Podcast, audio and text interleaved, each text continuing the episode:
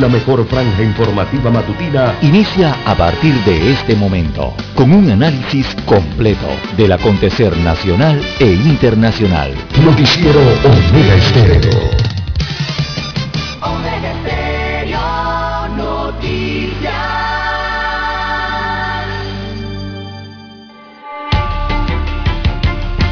A continuación, los titulares, con los hechos que son noticias hoy.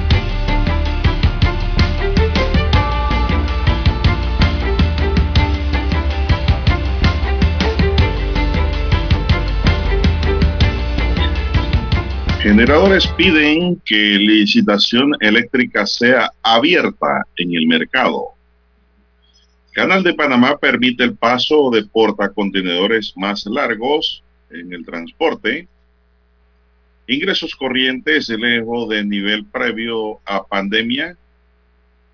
Panamá saca un sufrido empate 0 a 0 en Curazao y clasifica la ronda octagonal de la CONCACAF estuvo a punto de perder la oportunidad de pasar al octagonal por errores que se pueden corregir. Vacunación clandestina. Matías Pérez Escudero y el caso de 2014 en proceso. Contagio de vacunados en Chiriquí debe investigarse por COVID-19.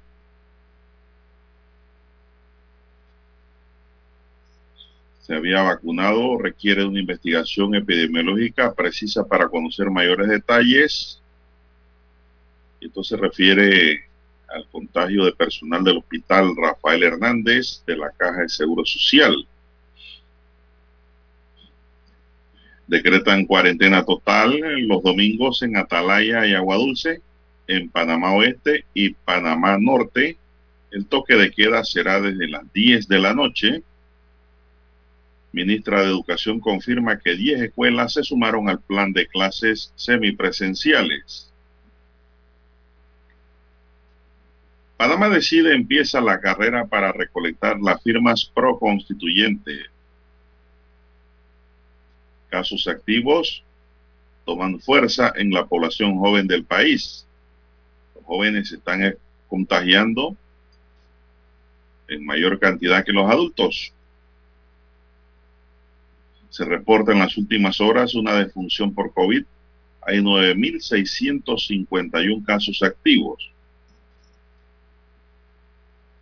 Guillermo Antonio Adames denunció amenazas a periodistas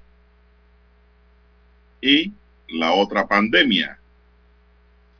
Esto ocurrió en el cambio de mando del Consejo Nacional de Periodismo.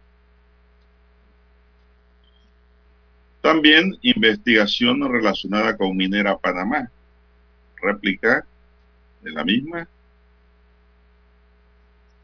Costa Rica superó los 2 millones de vacunados contra la COVID-19, informa el presidente Alvarado.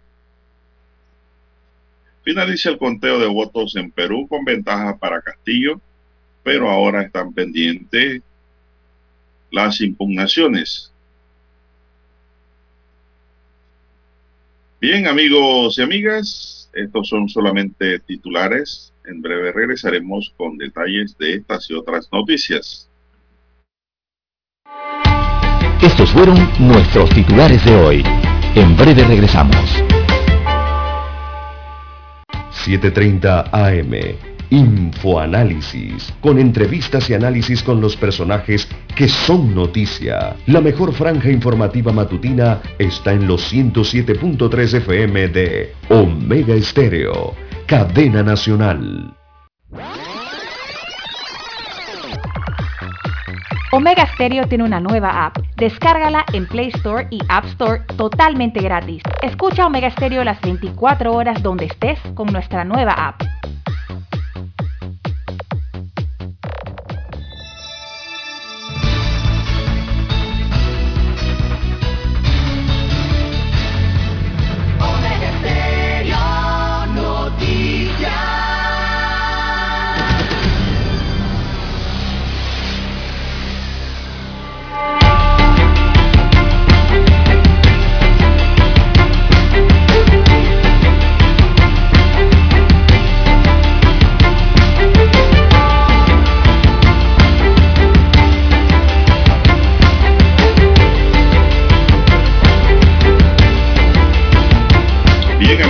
Y amigas, muy buenos días.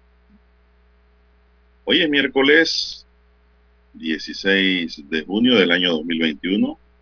En el tablero de controles se encuentra Daniel Arauz Pinto. En la mesa informativa les saluda Juan de Dios Hernández Sanjur.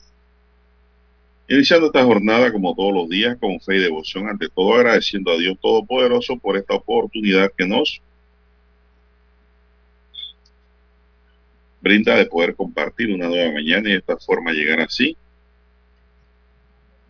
a sus hogares, acompañarles en sus vehículos, en su puesto de trabajo y donde quiera que usted se encuentre. Pedimos para todos salud divino tesoro, seguridad y protección, sabiduría y mucha fe sobre todo. Así es. Muy buenos días, don César. ¿Cómo amanecen? Muy bien, don Juan de Dios. Buenos días. Bueno, iniciando aquí esta jornada, una mañana bastante fresca, ¿verdad? Así es, y después de tremendo susto anoche, casi perdemos el boleto, Lara.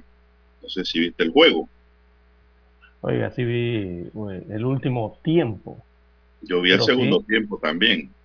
pero es como si hubiese visto todo el partido, según me 45 sufridos minutos Así Panamá es. sufrió ante Curazao ayer, ¿eh? pero bueno, logró el objetivo, que el objetivo al final es clasificar, logró la clasificación a la octagonal de la CONCACAF rumbo a Qatar 2022 en ese empate de 0 a 0.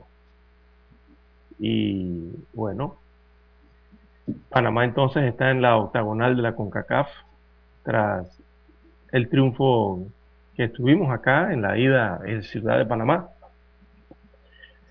Así que eh, se consumó el boleto al final, ¿verdad? Para estar en la, de vuelta a la eliminatoria, en la octagonal me refiero. Así que es que no se puede utilizar otra palabra, sino que sufrimiento el día de ayer, don Juan de Dios. La verdad es que sí. Totalmente. Totalmente. Esa es la única palabra que encuentro, no le encuentro otra más. Y para ser preciso, Lara, Curazao jugó mejor que Panamá. Así es. Dominó el juego. Dominó el juego, hizo más tiros al arco. El, el marco nos ayudó, el marco de la cabaña nos ayudó bastante. Tuvieron llegadas claras para anotar y encima de eso Panamá regala bottom penalty. Por eso digo, sufrimiento total. Increíble, ¿no? Como Edgar el Bárcenas falló ese penal al minuto 56. Eh, eh, eh, anotar en ese momento, don Juan de Dios, al minuto 56, ya era, ya era tener el, el, boleto en el bolsillo. Pero bueno, no fue así ayer y la selección entonces prefirió hacer sufrir a todo el país. Y bueno, ellos estaban sufriendo también en la cancha, ¿no? Por la situación. No, yo creo que, si esto seguía cinco minutos más, cinco minutos más de juego nos quitaban el boleto. Sí, porque estuvimos allí en esos últimos minutos, como usted bien señala, el poste, el, el fierro allí nos ayudó. ¿Y el Mano está jugando mal? ¿Para dónde vamos? ¿Por qué jugando mal? Dani, ¿qué te pareció el juego, Dani? ¿Te gusta el fútbol? ¿Cómo viste el juego, Dani? Bueno, buenos días ante todo a nuestros amables radioyentes de Omega Estéreo y el noticiero. El objetivo era clasificar a la octagonal, se logró de manera sufrida y eso se sabía, jugar en el Caribe, Curazao, era sinónimo de que íbamos a pedir el tiempo al final, ¿no? Pero bueno, eh, hay que pasar la página. Me quedo con dos comentarios que voy a hacer a continuación. El primero, lo que comenta el Gavilán Gómez en sus redes sociales y menciona, si tenemos un jugador que merece toda esta alegría, es Negrito Quintero. No pudo jugar el Mundial y hoy tiene una nueva oportunidad. Es mi opinión, comenta Gavilán, y es cierto. Negrito ayer, Negrito ayer eh, jugó un buen partido, igual que Carrasquilla y ni hablar del capitán Cummins. Ahora, ¿qué le pasó a Manota, César? Bueno, lo que vi del, lo que vi del partido, Daniel, eh, eh, yo vi un Manotas como enojado el, del día de ayer, parte que me tocó ver del segundo tiempo. Pero, eh, no sé, en, juegos tan decisivos como estos, eh, don Juan de Dios, vale la concentración, vale estar eh, centrado precisamente en el objetivo. Allí no cabe eh, nada de esto de, de, que si me enojo, que si el árbitro no pita como yo deseo, que si no, no, no, no, no, no. Tiene que estar concentrado. Miren, esa, eh, casi en los últimos minutos, una falta que se cometió, la gente de Curazao sacó inmediatamente el balón, lo puso vivo y casi cae la anotación del Curazao ahí en los últimos minutos, en los minutos finales del partido. ¿Y por qué? Por estar en eso, ¿no? De estar pidiendo eh, jugar con el, pitazo del árbitro. No, no, no, el fútbol hay que jugarlo y hay que estar pendiente, eh, sobre todo inteligentemente y estar concentrado en el partido. Bien, eh, don Juan de Dios, Panamá entonces se une, se une a México, Panamá se une a Estados Unidos, se une a Costa Rica, se une a Honduras, se une a Jamaica. También llegaron eh, a, esta, eh, a esta fase Canadá y El Salvador, quienes también el día de ayer obtuvieron sus respectivos pases. Así que El Salvador, Canadá y Panamá se unen a estos equipos que ya estaban esperando eh, para disputar los tres boletos directos al Mundial de Qatar 2022. Eh, Negrito Quintero tiene otra oportunidad, como bien lo señala Daniel, pero esa oportunidad todavía la tienen que trabajar. Todavía faltan, es la octagonal, faltan 16 partidos, don Juan de Dios. Ida y vuelta con cada uno de estos equipos eh, para entonces poder hablar de un mundial de que tiene que mejorar la selección, evidentemente tiene que mejorar algunos aspectos, ¿verdad? Eh, que se vieron ayer en la cancha, muchas correcciones que hay que hacer. Sabemos que el técnico es nuevo, técnico es reciente en Panamá, eh, está tratando de ajustar, está tratando de colocar, está tratando de amalgamar, hacer que eh, todos jueguen a un ritmo. Eso le va a tomar evidentemente sus meses, pero hasta el momento, bueno, eh, Panamá ha demostrado lo que debía demostrar. Recordemos que es una selección mundialista, acaba de ir de regresar de un mundial de Rusia y eh, mínimamente debía estar entonces ubicado entre los ocho mejores eh, de la CONCACAF.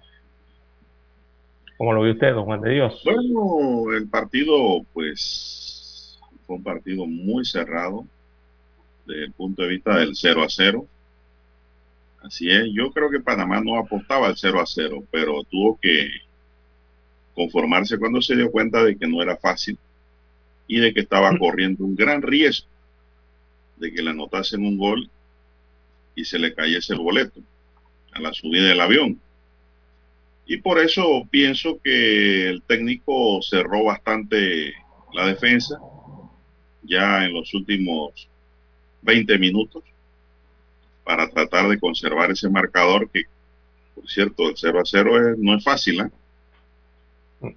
Eh, la primera parte se caracterizó por la presión en el medio campo en ambos, ambos seno y en ocasiones el cuadro panameño trató de sacar provecho por las bandas, pero no lograba concretar una acción de peligro ante el arquero Eloy Rums.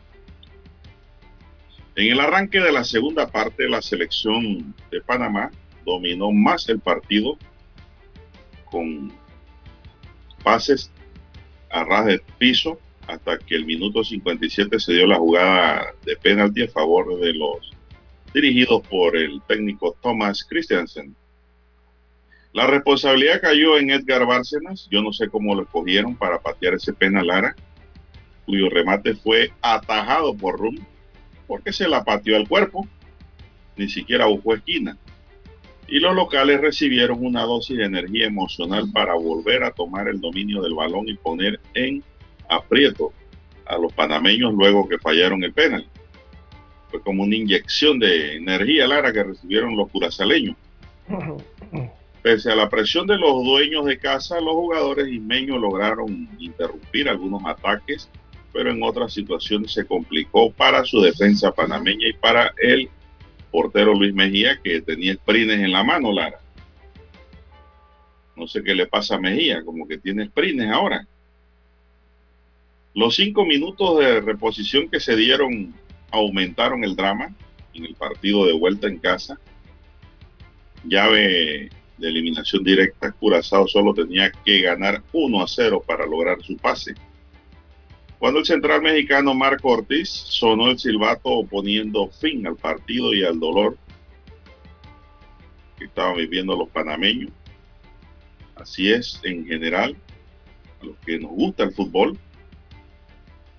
Y así pues logró un 0 a 0, muy peleado por cierto, un 0 a 0 Lara con sabor a triunfo. Y por ello pues la selección de Panamá pasa al octagonal.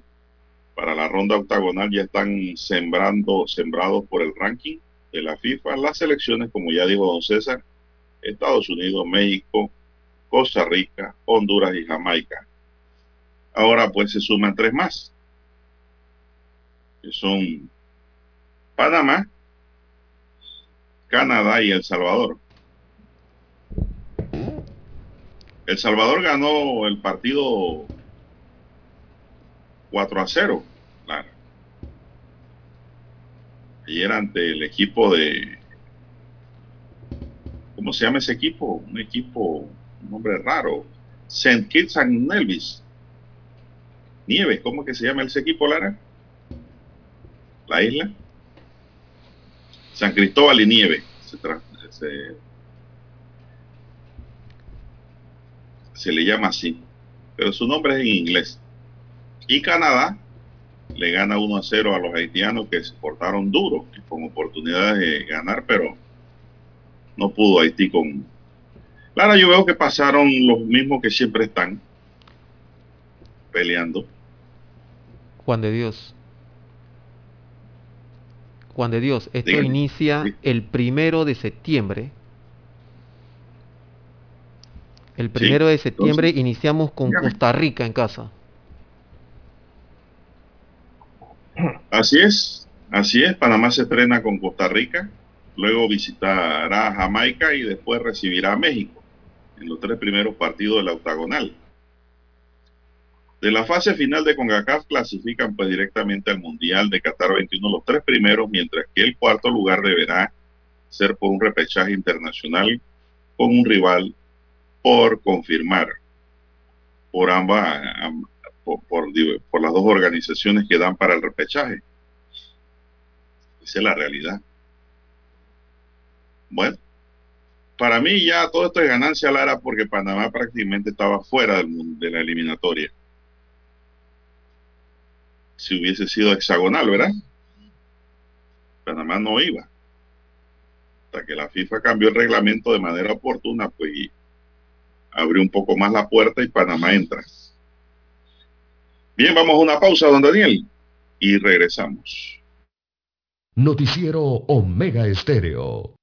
La mejor franja informativa matutina está en los 107.3 FM de Omega Estéreo, 530 AM. Noticiero Omega Estéreo presenta los hechos nacionales e internacionales más relevantes del día. 730 AM. Infoanálisis, con entrevistas y análisis con los personajes que son noticia de 8 y 30 a 9 y 30 de la mañana, sin rodeos, con Álvaro Alvarado, de lunes a viernes, por Omega Estéreo. Omega Stereo tiene una nueva app. Descárgala en Play Store y App Store totalmente gratis. Escucha Omega Stereo las 24 horas donde estés con nuestra aplicación totalmente nueva. centrales telefónicas. La casa del teléfono sube mejor opción. Te asesoramos y ofrecemos buena atención. Con años de experiencia trabajando para ti. La casa del teléfono, ubicados en Via Brasil y lista hermosa. La casa del teléfono, líder de telecomunicaciones. La casa del teléfono, distribuidores de Panasonic. Ven a visitarnos. La casa del teléfono. 229-0465 lsdtcorp.com Distribuidor autorizado Panasonic. Para anunciarse en Omega Estéreo, marque el 269-2237. Con mucho gusto le brindaremos una atención profesional y personalizada. Su publicidad en Omega Estéreo. La escucharán de costa a costa y frontera a frontera. Contáctenos 269-2237. Gracias.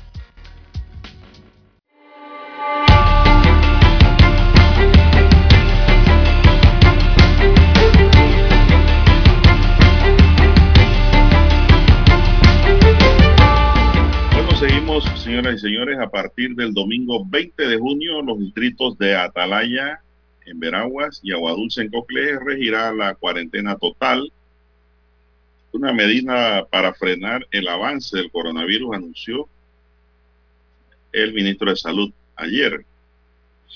Sucre indicó que la cuarentena solo será los días domingo y de lunes a sábado el toque de queda será de 10 de la noche a 4 de la mañana. Los negocios deberán cerrar sus puertas desde las 9 de la noche. En tanto, desde el 21 de junio para Panamá Oeste, Panamá Norte, el corregimiento de Pacora y el distrito de Colón, el toque de queda diario será de 10 de la noche a 4 de la mañana. Según el ministro, la medida fue tomada debido al aumento de casos de COVID en las últimas semanas en esos lugares. En Chiriquí se mantendrá la cuarentena total los días domingos hasta que bajen los índices de casos, dijo Sucre, y el toque de queda de lunes a sábado se mantiene de 10 a 4 de la mañana. En Chiriquí la cosa está caliente, Lara. Pero Sucre indicó que se exceptúan de esta medida, es decir, se levanta la cuarentena en los distritos de Tolé, San Lorenzo y Remedios. En estos lugares el toque de queda será de 12 de la noche a 4 de la madrugada. Así es. Sí, don Juan de Dios, eh, y se han detectado innumerable cantidad de casos en el hospital regional eh, Rafael Hernández de la Caja del Seguro eh, Integrado, el hospital integrado que tienen en David, don Juan de Dios, y, y son los, está, se han contagiado los funcionarios. En Chiriquí llevan contabilizados 51 de los funcionarios de salud del hospital que se han contagiado por el virus eh, de la COVID-19. Es la contabilidad que llevan al menos allá, en David, en David allá en la provincia de Chiriquí. Eh, situación que preocupa, por, su, por cierto, a los moradores en la región. Eh, don Juan de Dios, también entre las, entre las eh, medidas que se tomaron ayer, se han tomado medidas que han llamado la atención también para la península de Azuero. Eh, para la península Azuero, Herrera y Los Santos, que conforman estas dos provincias, eh, desde el 21 de junio próximo, el toque de queda será de lunes a domingo, de 10 de la noche a 4 de la mañana, y el cierre de los comercios será a las 9 de la noche.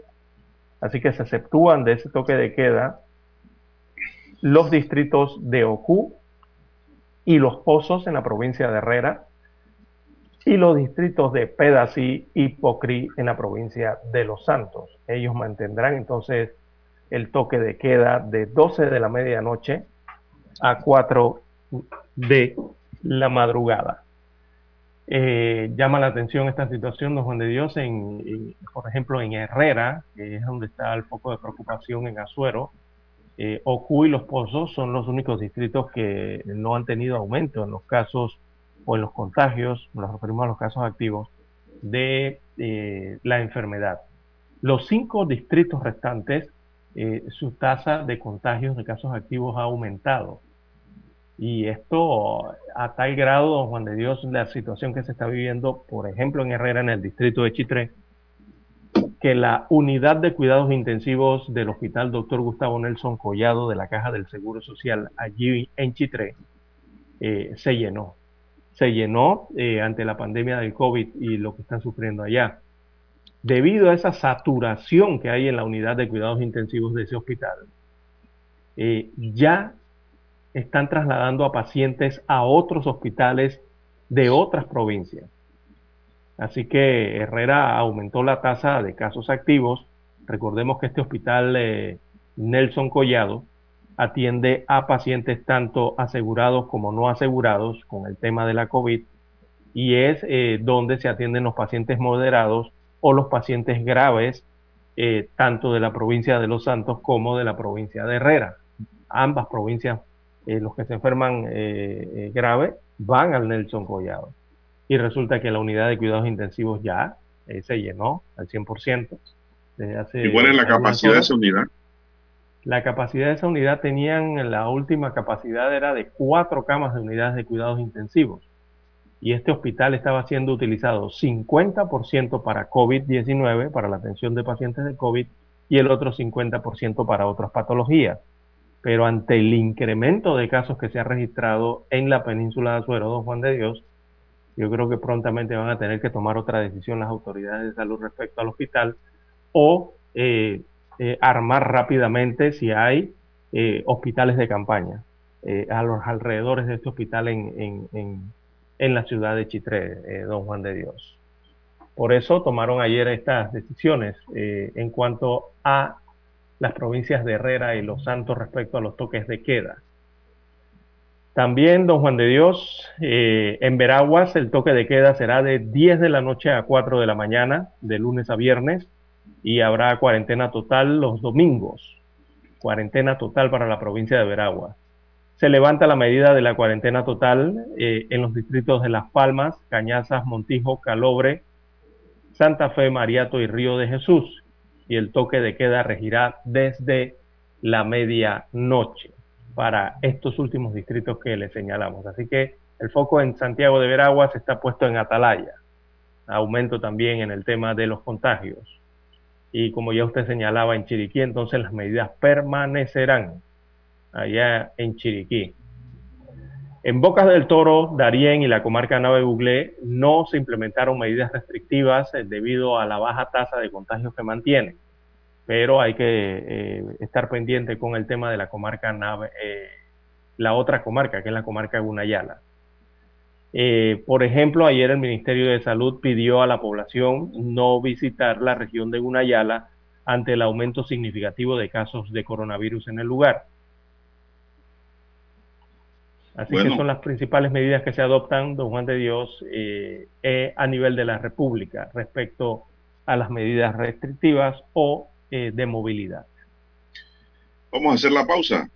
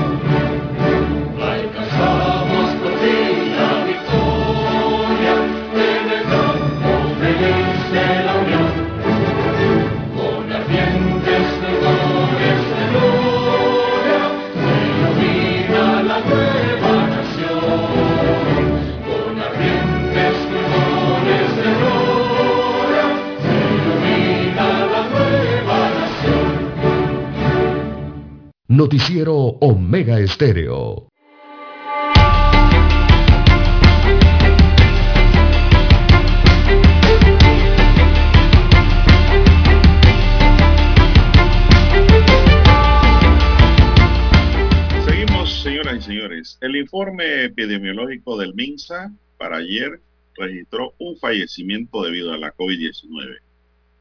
Con este caso, en el país se han acumulado 6.452 muertes debido al nuevo coronavirus. En tanto, se enfatizó que este martes fueron detectados 848 casos nuevos y un total acumulado de 389.173. 848 casos nuevos detectaron de la COVID-19, nuevos contagios, mientras que los casos activos ahora suman 9.651, es decir, hay 9.651 personas en perfectas condiciones para contagiar a otros y se reportan en el país un total de 729.000 pacientes recuperados este 15 de junio. De acuerdo con el MINSA, el martes, o sea, ayer se realizaron 12.168 casos y se presentó un porcentaje de positividad de 6.9%. Los casos activos se encuentran 8.723 en su residencia y 407 en los hoteles, hospitales, mientras que los hospitalizados en la sala son 446 y la unidad de cuidados intensivos sube, Lara, a 75. Sí, a eh, 75. Sí, e- esto está presionando ya las unidades de cuidados intensivos, sobre todo en el interior, en el interior de la República, don Juan de Dios.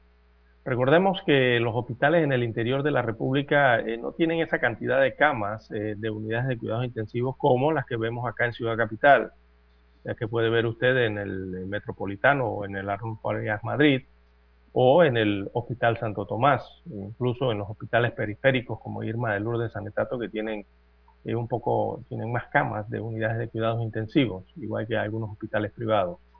Eh, en el interior no suele ser, así. Eh, por ejemplo, eh, vamos a darle, mi- mire, el Nelson Collado tiene cuatro camas de unidades de cuidados intensivos. El, el hospital en Agua Dulce de la Caja del Seguro Social para Coclé, este tiene cinco camas de unidades de cuidados intensivos. Y así, el que tiene un poco más eh, de espacio eh, y camas es el hospital de David. Pero estos hospitales se ven presionados cuando aumentan entonces esa cantidad de contagios en sus regiones o en, las regiones que tienen que atender. Recordemos que Bocas del Toro, la comarca Nave Buglé y Chiriquí atienden, son atendidas en el hospital de, regional de David. Eh, Herrera, Los Santos, la mayoría son atendidos en el hospital Nelson Collado del Seguro Social. Y así eh, usted va, eh, va registrando, ¿no? Así que esto simplemente es otro llamado, otro timbrazo más, don Juan de Dios, a cumplir las medidas de bioseguridad. Eh, hay que reiterarle a la gente nuevamente, don Juan de Dios, a la población, porque hay que volver a adoptar eso. Si usted no tiene nada que hacer en la calle, don Juan de Dios, no tiene la necesidad de salir de su casa, de su burbuja, porque esa es su casa, no lo haga. Evite, evite tener contacto, evite aglomeraciones eh, en donde usted tenga el riesgo de contagiarse de esta enfermedad. Si la mayoría de los panameños hacemos eso, eh, podremos contener eh, o, mantener al límite esa ola, esa tercera ola que hasta ahora está empezando a elevarse, pero se mantiene todavía leve, se mantiene baja, moderada todavía, controlable todavía. Eh, no dejemos que eso suba a los niveles que ya vivimos a finales de diciembre, en enero también de este año. Bueno, el Salud va a investigar, Lara, por qué en el hospital Rafael Hernández de la Caja de Seguro Social en David se han dado 55 contagios por la COVID que- en el mismo 25, hospital sí. y solo uno de ellos no estaba vacunado. 54 sí. Eso es lo que se va a investigar. Pero se ¿Por qué refieren se a, a- a funcionarios, ¿no? A, Sí, el personal- funcionarios del el hospital. personal de salud. Eh, científicos indican que las personas vacunadas pueden padecer la enfermedad de forma leve o asintomática, por lo que es necesario mantener las medidas de bioseguridad. De todas maneras, aunque esté vacunado, las vacunas evitan hospitalizaciones y muertes, Clara, según se, se informa. Pero hay 55 es muy alto en un hospital. Están hablando del hospital. Exactamente, que ya, ya habían recibido la doble dosis de la vacuna Pfizer BioNTech, evidentemente no en, el funcionariado de, primera línea, que son los eh, sanitarios en este caso, ¿no? Los que están en el sistema sanitario. Eh, eh, sí, don Juan de Dios, los estudios a nivel internacional indican que esta vacuna Pfizer BioNTech específicamente tiene aproximadamente, cuando se aplican las dos dosis, esas dos dosis permiten tener una efectividad de cercana al 100% de, de efectividad frente a la enfermedad. Eh, pero bueno, siempre se sobra un porcentaje que es el que señalan. Eh, puede entonces usted, a pesar de estar vacunado, eh, contagiarse con la enfermedad, pero ya le da más leve ¿no? la enfermedad. Esto también abre un espacio al tema de la discusión y entrarán muchos en la polémica también a futuro por la diferencia que hay entre los porcentajes de estudios que se han realizado de estas dos vacunas, las principales que se utilizan en Panamá, que es la Pfizer BioNTech y ahora la AstraZeneca. Eh, y eso porque hay establecido una gran diferencia a nivel internacional en cómo se vacuna. Si usted vacuna de forma completa con las dos dosis de ambas vacunas, o si usted vacuna parcialmente, aplicando solamente una dosis eh, de la vacuna. Recordemos por el hecho de que la Pfizer, de, perdón, la AstraZeneca ahora eh, se decidió en Panamá entonces que es 12 semanas eh, después de la segunda dosis. No así la Pfizer que usted la coloca en 21, ¿no? ¿Por qué, le traigo, ¿Por qué le traigo a colación esto, don Juan de Dios? Porque los estudios a nivel internacional indican que la vacuna Pfizer en una sola dosis eh, cubre aproximadamente un 49% de posibilidades que esa persona que recibe una sola dosis de Pfizer eh, pueda contagiar a otras personas. El porcentaje es del 49%. Mientras que la de la AstraZeneca tiene un 38% de posibilidades si se aplica una sola dosis. O sea, quien tenga una dosis de la vacuna AstraZeneca las posibilidades de que esa persona se contagie y pueda seguir transmitiendo la enfermedad es de un 38%, según los estudios internacionales. Así que llama la atención el caso de los hospitales que han sido vacunados, el personal que ha sido vacunado con Pfizer BioNTech, y bueno, vemos que están contagiados por COVID-19. Otro hecho que llama la atención, Lara, en Chiriquí, es de que ayer me llegó el informe de que allá falleció un sargento de la Policía Nacional que había sido vacunado con las dos dosis. Eso me llamó la atención, le dio COVID y falleció. Eh, bueno, habría que ver las, como, las comorbilidades ¿no? del paciente también. Por ahí estaría la explicación del caso. Pero eso, Lara, demuestra de que aunque usted se haya vacunado, tiene que mantener las medidas de bioseguridad. Claro que sí. No piense que porque se puso las vacunas ya pasó y llegó. ¿Qué es lo que le está pasando a muchos? ¿ah? Sí, es lo que le está pasando a muchas personas que se han vacunado hasta el momento con una sola dosis, están parcialmente vacunados, pero sienten, tienen ese, eh, tienen ese pensamiento de que ya están cubiertos. Y no, hay que seguir cuidándose y aplicando las medidas de bioseguridad como si usted no estuviese vacunado. Pero estaba yo en una oficina, Lara, estaba yo en una oficina buscando un servicio de cálculos de pago de impuestos a la DGI, oye, llegó una señora, una viejita con la máscara en la quijada. Mire usted. Lo que estábamos ahí, señora, póngase bien la máscara. ¿Sabe qué contestó la viejita? Ay, ya yo estoy vacunada. Mire usted el pensamiento. Y esa respuesta, una respuesta totalmente ignorante de la realidad. Exactamente. Y todos los que estaban ahí le dijeron, pero nosotros no. Era pura, pura gente joven. Además, usted le puede dar COVID, le dijo un muchacho y tiene mayor riesgo. Y se puede morir, le digo. porque si usted tiene una enfermedad, ¿no? Una comorbilidad, como se le llama, usted puede fallecer también. Así que póngase bien la máscara, señora, que es lo correcto. Y la doña se colocó la máscara de manera correcta, Lara. Pero esa fue la respuesta. Quiere decir que su subconsciente le decía de que con las dos vacunas estaba salvo, pero eso no es así. Esta enfermedad es rara. Es cierto que la vacuna es un escudo, pero no es un escudo seguro de que no te vaya a pasar nada. Viene a ayudar, a apoyar, pero no. Claro. Exacto. Pero de todas maneras el peligro está allí. Y eso hay que decírselo a la población para que comprenda que el hecho de que tenga las dos dosis no indica que no le pueda dar COVID, inclusive puede hasta perder la vida. Claro que puede, si ya se han dado los casos. Entonces lo que hay que es seguirse cuidando y protegiendo y manteniendo las reglas que se ha dictado. ¿Hay una pausa, Dani? Bueno, vamos a la pausa. Vamos a la pausa. Somos Omega Estéreo. 40 años siendo la cadena nacional en FM Estéreo, pionera en Panamá. Desde los estudios de Omega Estéreo, establecemos contacto vía satélite con la voz de América. Desde Washington, presentamos el reportaje internacional.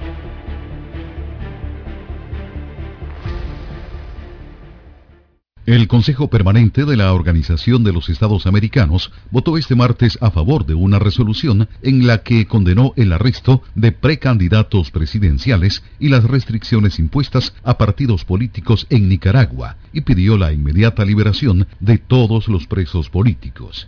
En una reunión virtual, el Consejo aprobó el documento en el que expresó su alarma ante el reciente deterioro político y la situación de los derechos humanos en el país centroamericano. 26 países votaron a favor de la resolución, mientras que Nicaragua, Bolivia y San Vicente y las Granadinas votaron en contra. México, Honduras, Argentina, Belice y Dominica se abstuvieron. La resolución se dio después de que el ex canciller sandinista Víctor Hugo Tinoco fuera detenido por la policía de Nicaragua acusado de incitar la injerencia extranjera pedir intervenciones militares y celebrar las sanciones contra miembros del gobierno del presidente Daniel Ortega.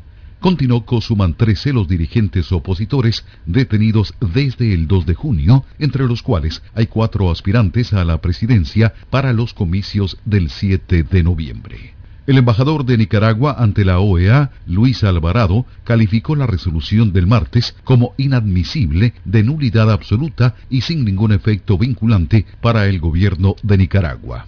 Alvarado también criticó las prácticas injerencistas de la OEA y a Estados Unidos por ejercer presión a los países de la organización para que se sometan a las directrices estadounidenses en su campaña de agresión y guerra mediática de tergiversación de la realidad nacional, expresó.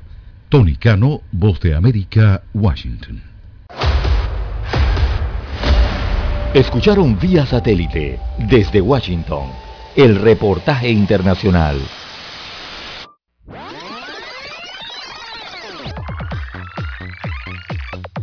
Omega Stereo tiene una nueva app. Descárgala en Play Store y App Store totalmente gratis. Escucha Omega Stereo las 24 horas donde estés con nuestra aplicación 100% renovada.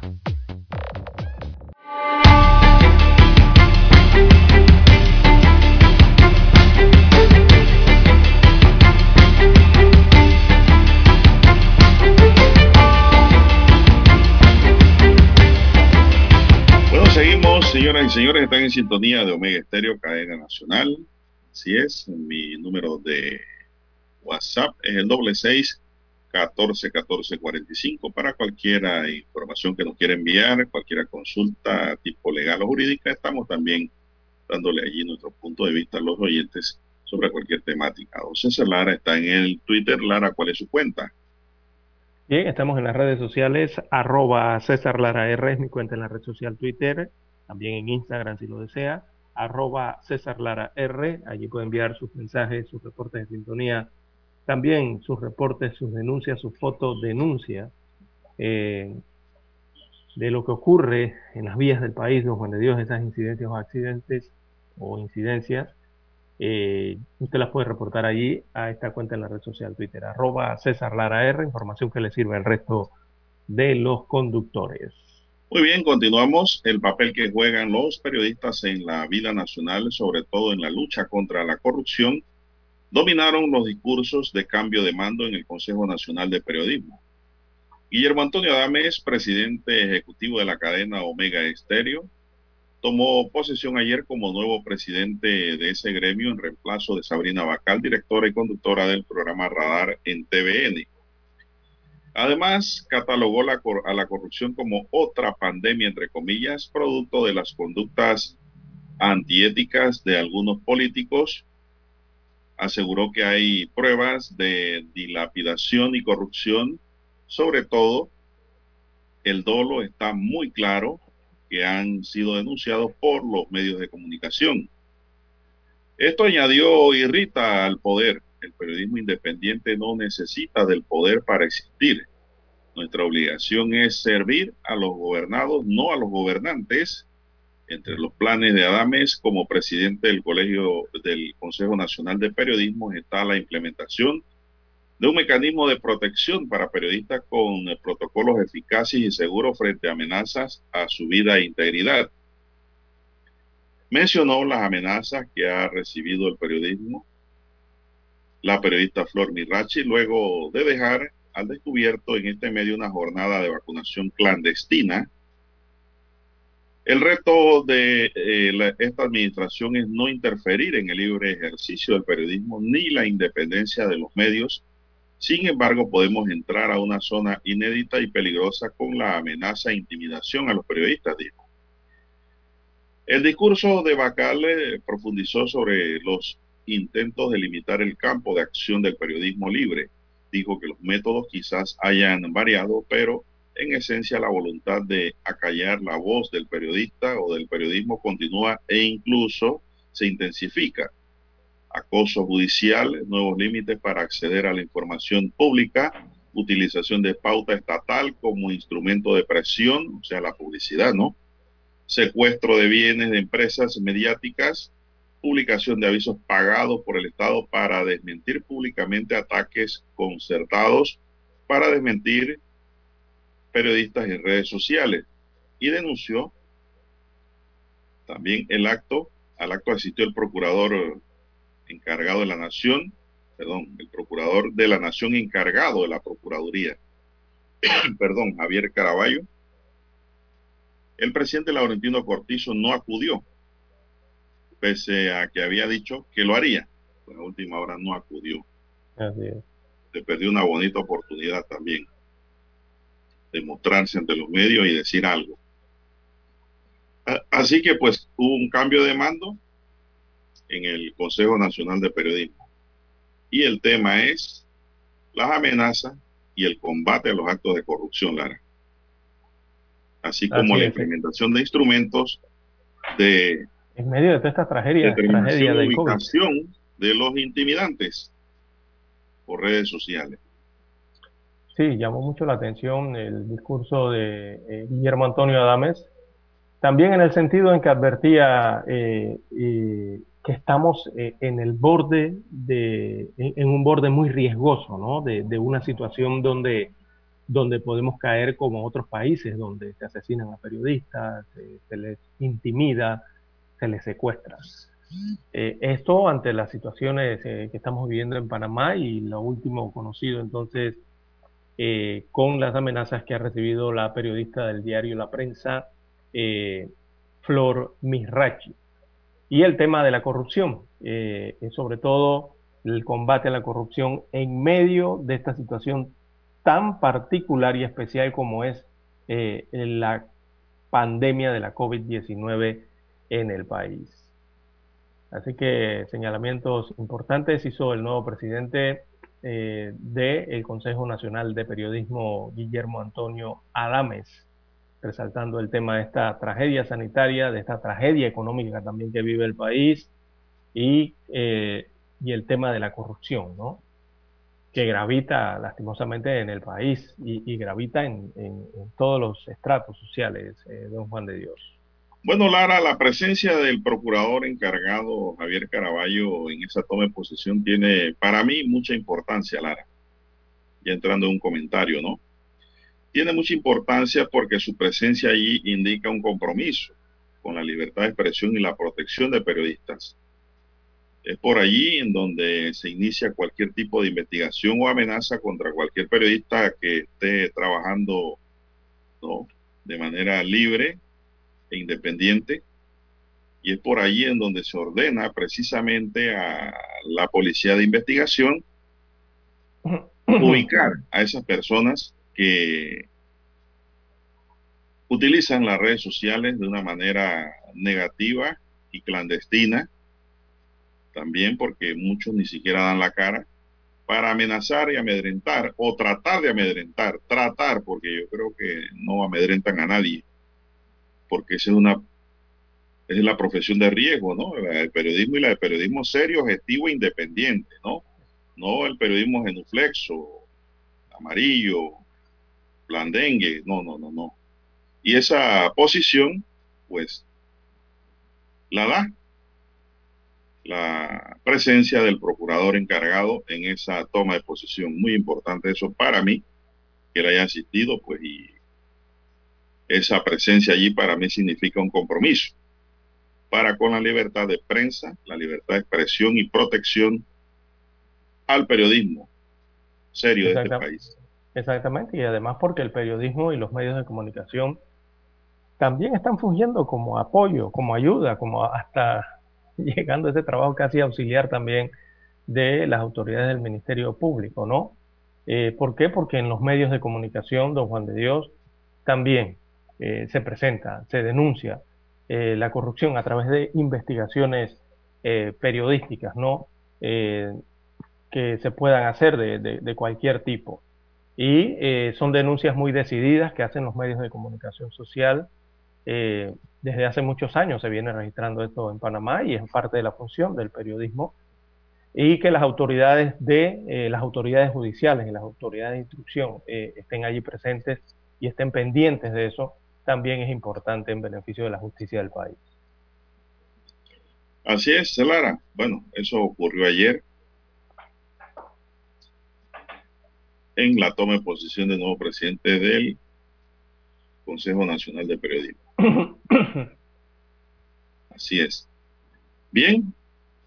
¿Qué hora tenemos ya? 6.27 minutos, Dani. ¿Hay pausa a esta hora? Sí, vamos a la pausa, pues, para escuchar el periódico. Noticiero Omega Estéreo. 7.30 AM. Infoanálisis, con entrevistas y análisis con los personajes que son noticia. La mejor franja informativa matutina está en los 107.3 FM de Omega Estéreo, cadena nacional. Desde los estudios de Omega Estéreo, establecemos contacto vía satélite con la voz de América. Desde Washington, presentamos el reportaje internacional.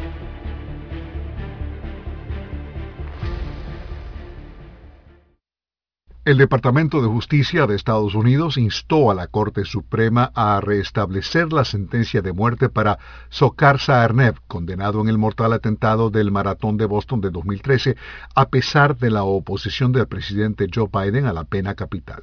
El Departamento de Justicia, en un escrito de 48 páginas, argumentó que un tribunal inferior anuló erróneamente la sentencia de muerte de Sarnaev y ordenó un nuevo juicio para determinar qué sentencia merecía por llevar a cabo, junto a su hermano mayor, el ataque que dio muerte a tres personas e hirió a más de 260. Se trata de la más reciente diferencia entre las opiniones políticas de Biden, un demócrata que ha dicho que quiere eliminar la pena de muerte a nivel federal, y el Departamento de Justicia cuya independencia el propio mandatario estadounidense se ha comprometido a promover. El portavoz de la Casa Blanca, Andrew Bates, dijo que el Departamento de Justicia tiene independencia respecto a tales decisiones, pero agregó que Biden cree que el gobierno federal no debería llevar a cabo ejecuciones. Sarnaev es un ciudadano estadounidense nacido en Kirguistán. Alejandro Escalona, Voz de América. Escucharon vía satélite desde Washington el reportaje internacional.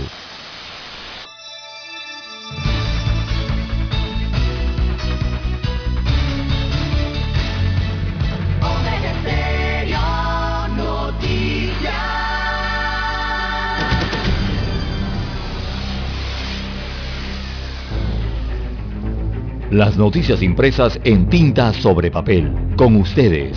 Escuchando el periódico. Los titulares de las primeras planas de los diarios estándares de circulación en Panamá.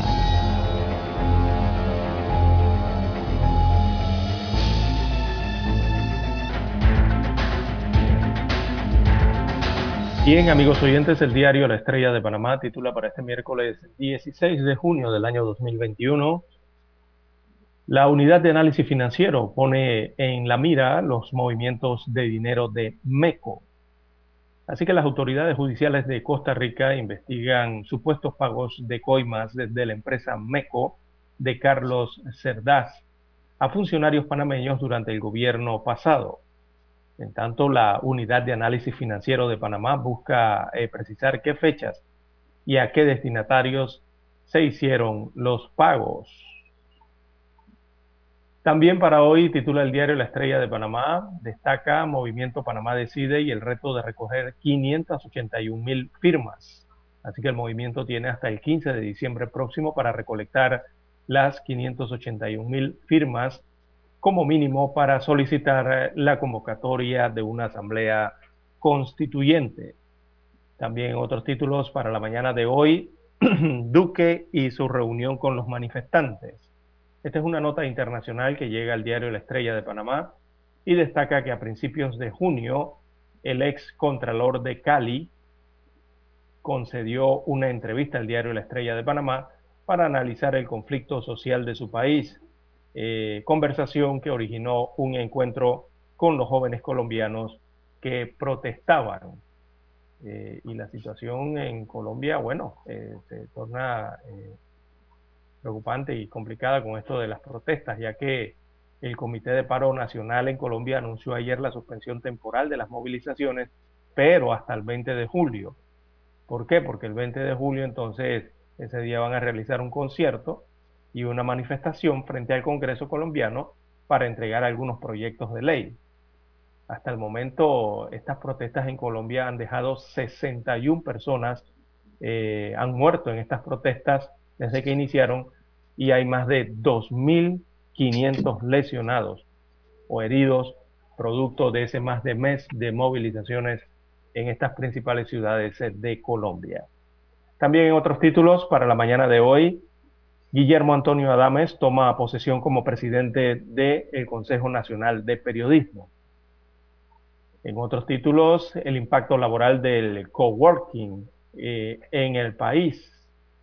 Así que los espacios compartidos eh, para el trabajo o coworking eh, surgieron en, en, 1990 en Alemania y ahora en Panamá esta industria en medio de la pandemia ha tomado auge. También en la sección verde, la hoja verde del diario La Estrella de Panamá, es la parte de la hoja ecológica, allí titulan Avistamiento de ballenas, una actividad que crece en el país. Así que entre julio y octubre es el periodo de avistamiento de ballenas en el país en el lado pacífico, una actividad que crece y que le genera al país más de 3 millones de dólares. En los deportes, la estrella de Panamá titula Panamá a la octagonal para Qatar. La selección de Panamá empató 0-0 con Curazao en el Caribe, lo que le permite pasar a la fase de octagonales para la clasificación al Mundial de Qatar 2022, la última fase clasificatoria en la que ya están Estados Unidos, México, Costa Rica, Honduras y Jamaica. Así que esta ronda empieza el próximo primero de septiembre y se unen a ella entonces Panamá, El Salvador y Canadá con sus respectivas victorias y obtención de pases el día de ayer. El cuadro COVID-19 del diario La Estrella de Panamá eh, destaca 389.173 casos confirmados. También hay 6.452 fallecidos a lo largo de la pandemia. Específicamente en las últimas 24 eh, horas se reportaron 848 nuevos contagios, nuevos casos positivos en el país y ayer se reportó un fallecimiento por COVID-19. En cuanto a los recuperados, hay 373.070 personas que se han recuperado de esta enfermedad se han curado. Bien, son los títulos que presenta hoy el diario La Estrella de Panamá. Revisemos ahora la portada del diario La Prensa. Bueno, la prensa para hoy nos tiene los siguientes titulares. Ingresos corrientes lejos del nivel previo a pandemia en finanzas públicas.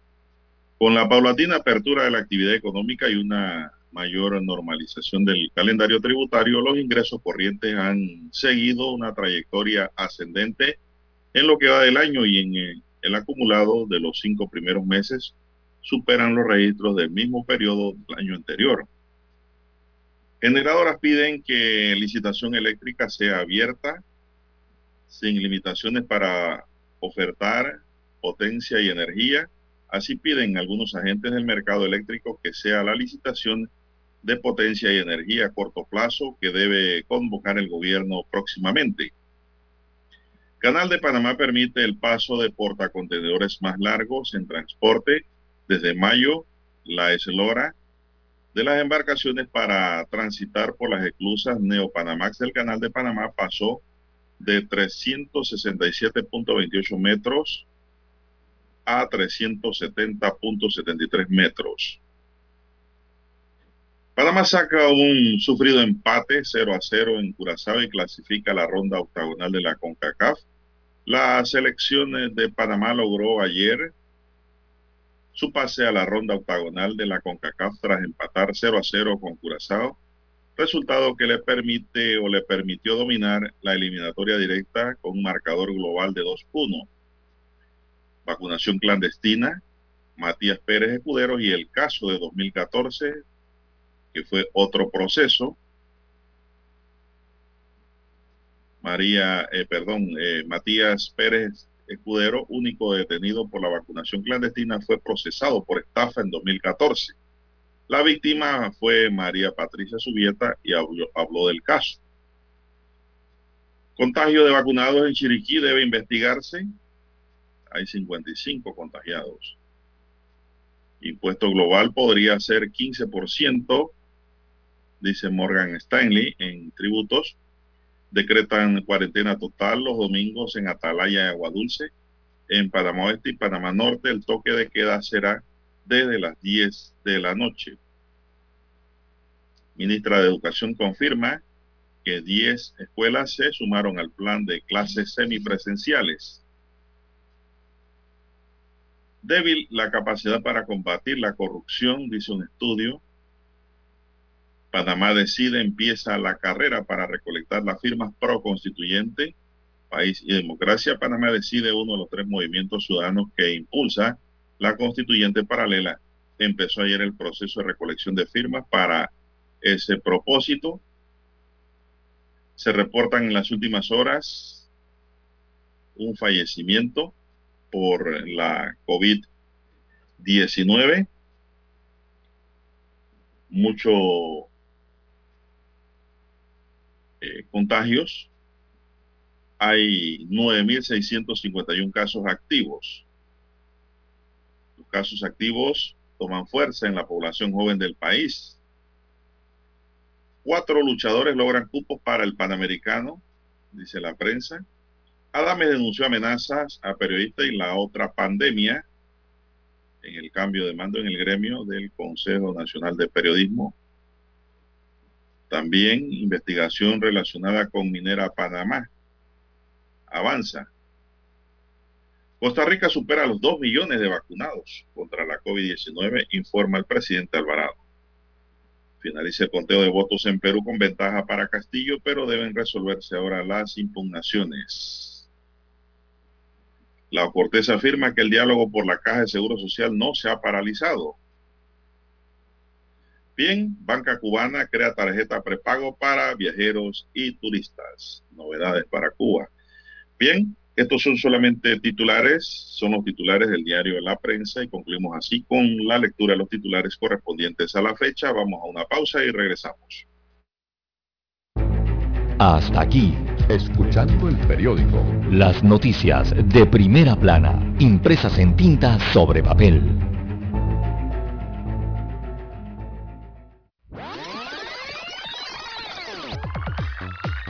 Omega Stereo tiene una nueva app. Descárgala en Play Store y App Store totalmente gratis. Escucha Omega Stereo las 24 horas donde estés con nuestra nueva app.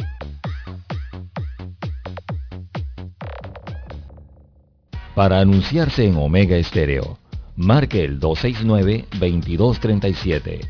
Con mucho gusto le brindaremos una atención profesional y personalizada.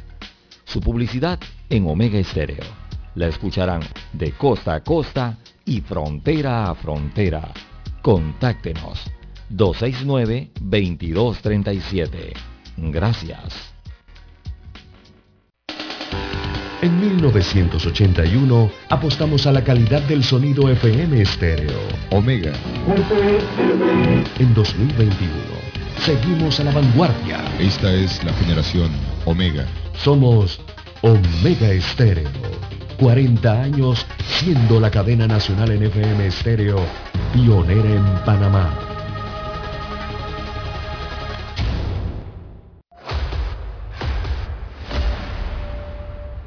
Desde los estudios de Omega Estéreo, establecemos contacto vía satélite con la voz de América. Desde Washington, presentamos el reportaje internacional.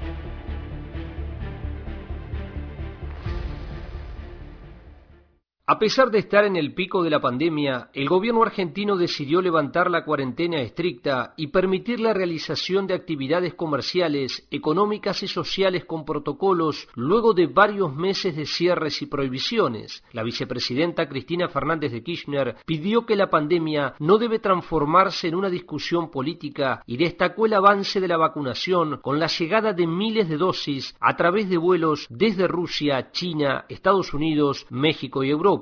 Por favor, dejemos la vacuna y la pandemia afuera de la disputa política. Por favor, por favor, dejémosla fuera de la, de la disputa política. Vemos países que han acaparado acaparado millones de vacunas, a punto tal que tienen ocho vacunas por cada habitante, frente a países que están penando por tener una vacuna. ¿No sería mejor que todos los argentinos unidos le pidiéramos a esos países que sean solidarios y por favor envíen las vacunas al resto del mundo? Desde la oposición, el diputado Luis Juez remarcó que la sociedad ya está cansada de las medidas del gobierno y de la crisis económica. No, la expectativa de la gente es cero, cero, la gente no, no, no, le cree al presidente, pero tampoco nos cree a nosotros. Entonces lo que hay que tratar de hacer es bajar la expectativa al piso, decirle, los vamos a cuidar, vamos a hacer lo imposible, vamos a tratar que, la, haya la menor cantidad de muertos posible, vamos a tratar que la economía no se destruya del todo, pero vamos a estar mal, no hace falta que prometamos estupideces. El gobierno argentino anunció que incorporará dos grandes centros de vacunación nacionales que se incorporarán a los hospitales universidades, salas sanitarias y centros comunitarios. Desde Buenos Aires, Argentina, informó Juan Ignacio González Prieto, para La Voz de América. Escucharon vía satélite, desde Washington, el reportaje internacional. El 7 de febrero de 1981 ocurrió uno de los hechos más importantes de la radiodifusión en Panamá los panameños fuimos testigos del nacimiento de la mejor cadena nacional en FM estéreo. Las 24 horas. Omega Estéreo. 40 años de innovación. Es momento de adentrarnos al mar de la información. Este es el resultado de nuestra navegación por las noticias internacionales más importantes en este momento.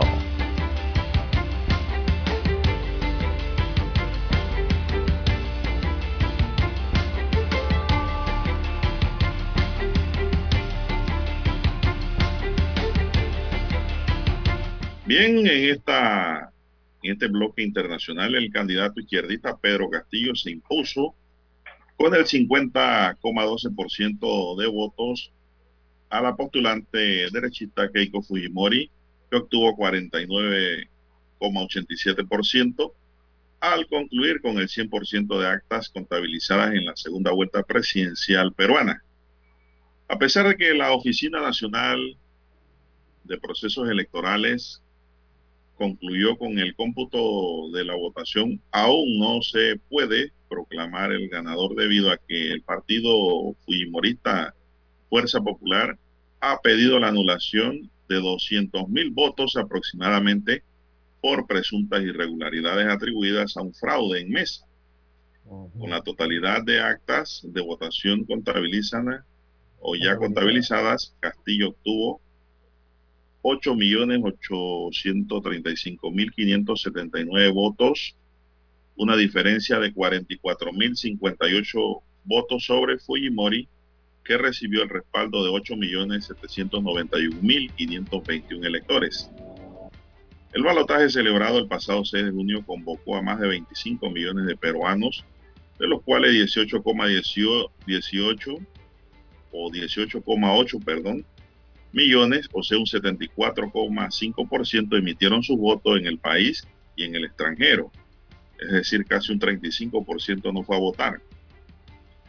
Además de los 17,6 millones de votos válidos, hubo más de un millón de votos nulos que corresponden al 5,8% del total de votos emitidos y 121.477 votos en blanco, que representa el 0,64% de acuerdo al reporte de la oficina electoral.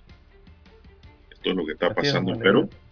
Dígame. Bueno, son 44.058 votos oficiales consignados. Eh, en Perú ellos procesan primero el acta, luego contabilizan el acta, que es el, ya el acto oficial, la contabilización de los votos y consignan los votos, entonces tanto para los candidatos, ¿no? En este caso, Castillo, eh, este maestro indígena de escuela rural, agricultor, eh, al final, con el 100% de las actas ya contabilizadas, como usted ha señalado, eh, ha salido por encima, con 44.058 votos sobre Keiko Fujimori. Keiko Fujimori anoche rechazó la derrota en otra conferencia de prensa más y ella sostiene que aún faltan actas por resolver. Eh, así que ella agradeció a sus simpatizantes anoche y expresó que va a defender la democracia del Perú, según dijo la candidata eh, derechista, ¿no?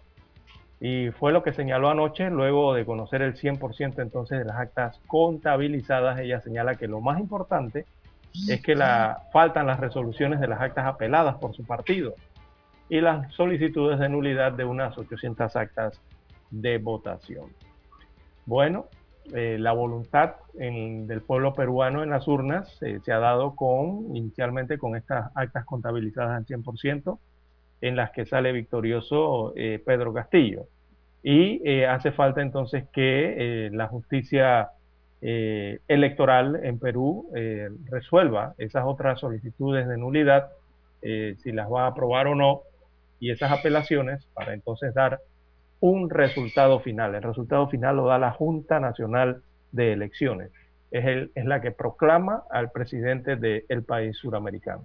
Todavía no lo han proclamado porque faltan estas actas. Así que así está la situación en Perú, don Juan de Dios, eh, con estas elecciones eh, tan largas, ¿no? Como es la costumbre que ya nos ha, eh, nos ha acostumbrado entonces Perú en sus elecciones.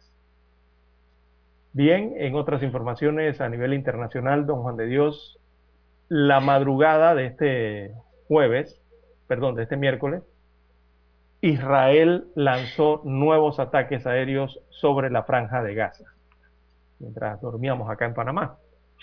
Así que esto se da casi un mes del alto al fuego acordado entre Israel y Palestina específicamente. Y la ofensiva respondió anoche al lanzamiento de decenas de globos incendiarios por simpatizantes de, Hamas. Este lanzamiento de globos incendiarios se dio del otro lado de la frontera con Israel. Y bueno, esa, eh, ese acto se hace en protesta por la celebración eh, del desfile de banderas allá en Israel. Así que debido a que esto ocurrió, bueno, el gobierno de Israel autorizó el ataque aéreo a la franja de Gaza. Lanzaron misiles entonces desde aviones a diversos puntos en la franja de Gaza, según reportaron los pilotos eh, del ejército israelí.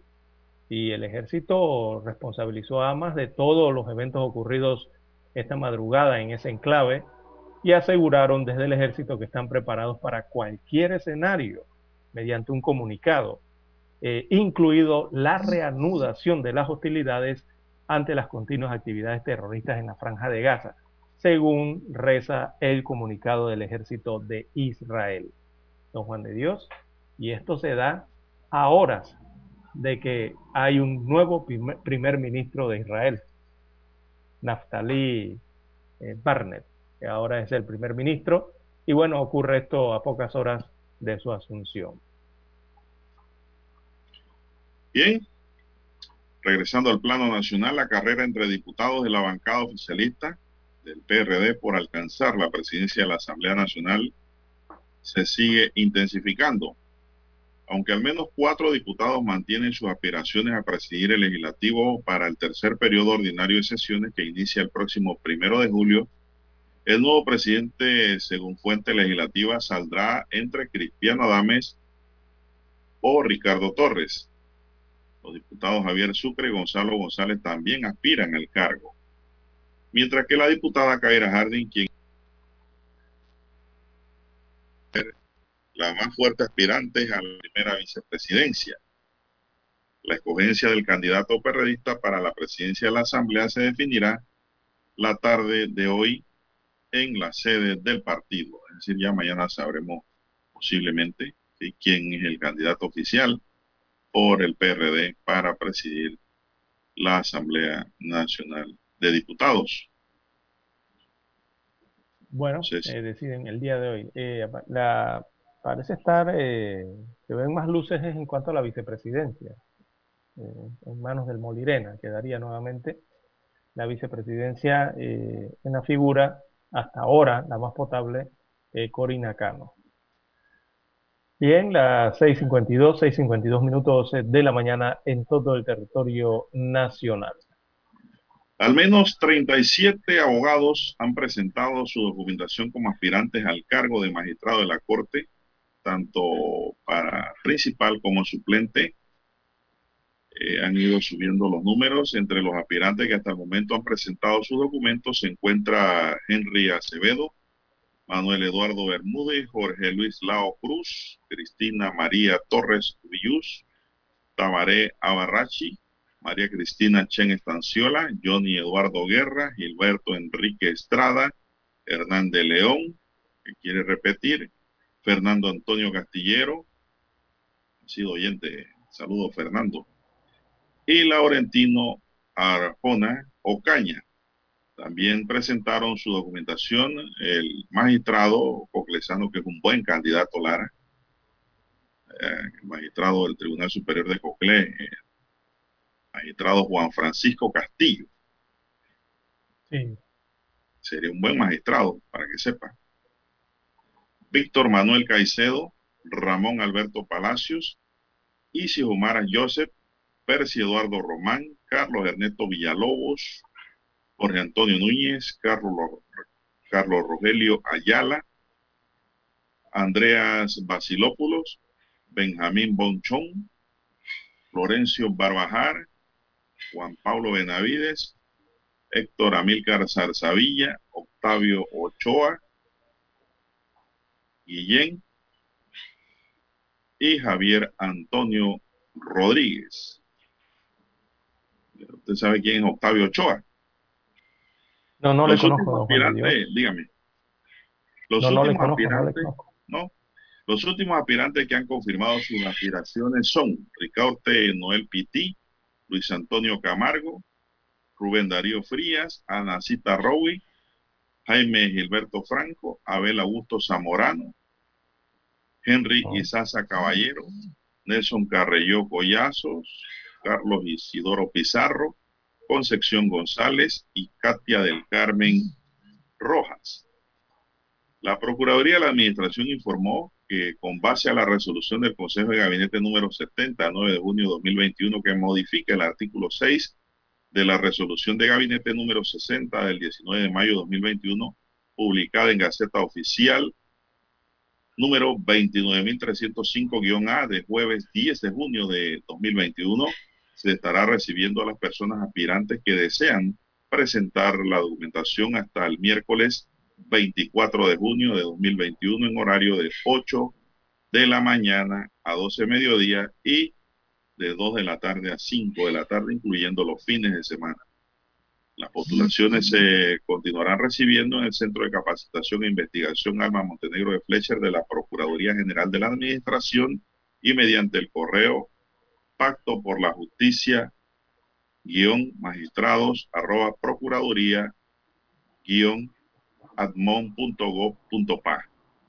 El pasado primero de junio, el Consejo de Gabinete convocó a los profesionales del derecho que tengan el interés de ocupar alguno de los dos cargos a magistrado de la Corte Suprema de Justicia que quedarán vacantes a partir del 31 de diciembre de 2021, uno en la sala primera de lo civil y el otro en la sala tercera de lo contencioso administrativo y laboral.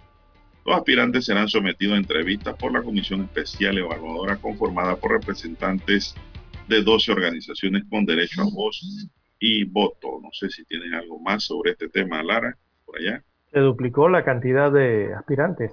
Sí, va subiendo, ya van. Digo, antes de la ampliación del periodo, recuerde que le dieron una ampliación de 10 días, ¿no? Para entregar y ampliar la lista. Eh, antes de eso habían 15, 15 aspirantes, ahora son 37, se duplicó la cantidad. Y bueno, en, la, en, en el periodo de ampliación para entregar eh, la documentación de aspirante, entonces ya sí vemos otros nombres, de Dios, abogados más que me parece ya han participado en otros procesos que tienen que ver con escogencias en la Corte Suprema. Hay hasta ex magistrados allí. Sí, sí. Y hay funcionarios del órgano judicial, hay funcionarios de carrera allí también, del órgano judicial que aspiran a ser magistrados. Así es. Vamos a ver qué al final de la historia sale. Bien, son las 6.56 minutos. Buenos días, Panamá. La Autoridad Nacional de Transparencia y Acceso a la Información, ANTAI, citará más de 10 comunicadores que aparecen en el listado del informe preliminar con la empresa Jimmy Dawson Production Inc. como parte del proceso administrativo que le siguen al Ministerio de Cultura por supuestas irregularidades administrativas. Tenemos personas citadas que van a venir voluntariamente a colaborar con la justicia y brindar sus testimonios. Son alrededor de 10 personas que van a estar siendo citadas y rindiendo declaraciones, comentó la abogada de Antay, Yelenis Mariscal. Con el inicio de este proceso, Antay buscará recabar elementos que le ayude a comprobar o no la comisión de posibles irregularidades administrativas. Estamos tratando de que las personas nos brinden los conocimientos que tengan sobre los hechos de la investigación, dijo la abogada. La compañía Dawson Production Inc. consiguió a través de licitación pública un contrato con Mi Cultura por 43.870 dólares para contratar agrupaciones musicales, actores de teatro y cantantes para realizar presentaciones en el Teatro Balboa. Después de darse a conocer el listado de las personas contratadas, varios influencers, periodistas y comunicadores denunciaron en redes sociales que sus nombres habrían sido utilizados sin consentimiento alguno y aclarando que nunca recibieron algún dinero relacionado a proyectos con mi cultura. Ah, bueno, en momento eh, habían solicitado a mi cultura los documentos que respaldaban las contrataciones, así como los expedientes a todos los actos públicos relacionados con dicha empresa y la documentación donde se sustente que la prestación del servicio se efectuó de acuerdo con lo pactado con los contratos u órdenes de compra. Mariscal recordó que como las investigaciones que lidera la ANTAI son de tipo administrativo, debe haber sanciones y de haber sanciones serán de acuerdo al Código de Ética de los Servidores Públicos y la Ley 33 que crea la ANTAI. Es decir, la sanción que establezca, si acaso cabe por parte de la Lara, no corresponde a pena alguna. Eh, exactamente. Son sanciones administrativas. Exactamente. Uno, y eh, uno se pregunta aquí, don Juan de Dios, y, cómo va el Ministerio Público. ¿No había adelantado la Fiscalía Anticorrupción, no había adelantado una investigación al respecto? Ese es otro paquete. Ese es otro paquete de la esfera penal. Exacto, de allá no se escucha nada, ¿no? Que pone a este, prueba al procurador Caraballo también. Mm. Bien, vamos a hacer un alto aquí y regresamos, amigos y amigas. Adelante. Esta es la hora. 7 AM. 7 horas. Omega Estéreo, 40 años con usted en todo momento. El satélite indica que es momento de nuestra conexión. Desde Washington vía satélite y para Omega Estéreo de Panamá, buenos días América. Buenos días América, vía satélite desde Washington.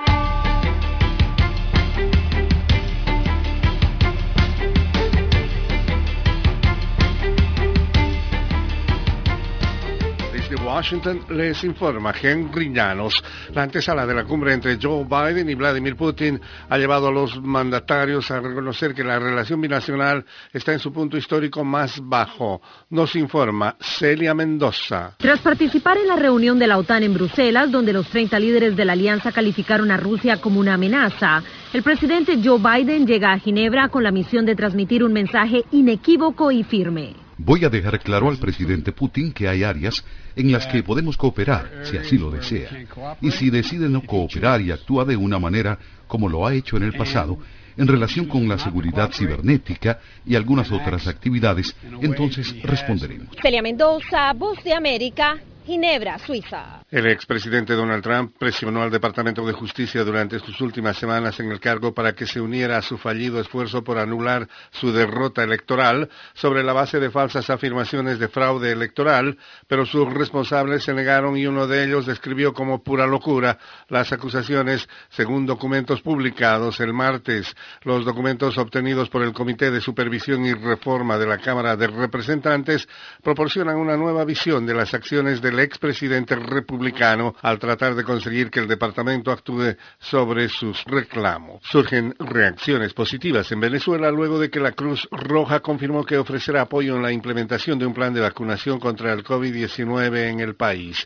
Desde Caracas nos informa Carolina Alcalde. El Movimiento Internacional de la Cruz Roja y de la Media Luna Roja en Venezuela confirmaron que el gobierno del presidente Nicolás Maduro los convocó a participar en el Plan Nacional de Inmunización contra el COVID-19. María Graciela López, presidenta de la Sociedad Venezolana de Infectología. Todavía estamos a tiempo de enderezar el rumbo, digamos, de corregir algunas eventualidades que están ocurriendo en este momento y aquí me estoy refiriendo particularmente a la aglomeración de personas, la poca distancia física entre ellas. Entonces sí se necesitan manos que trabajen, que apoyen. Carolina, alcalde Voz de América, Caracas. En el Perú, el izquierdista Pedro Castillo rechazó el martes los pedidos de anular los comicios presidenciales por un supuesto fraude de su partido, que una vez computadas el 100% de las actas, terminó primero. Su rival, la derechista Keiko Fujimori, en tanto, no perdía las esperanzas de superarlo. Los resultados se proclamarán una vez que el Tribunal Electoral resuelva la totalidad de los pedidos de nulidad un informe bipartidista del Senado detalla algunas fallas de seguridad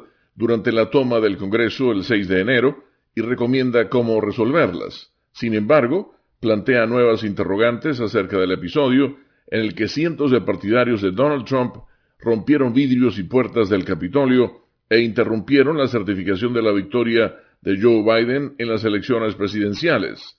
Según la agencia AP, el informe, difundido la semana pasada, tiene un enfoque bastante reducido y no analiza las razones que impulsaron a los sublevados ni el papel de Trump, que propagó mentiras acerca de su derrota.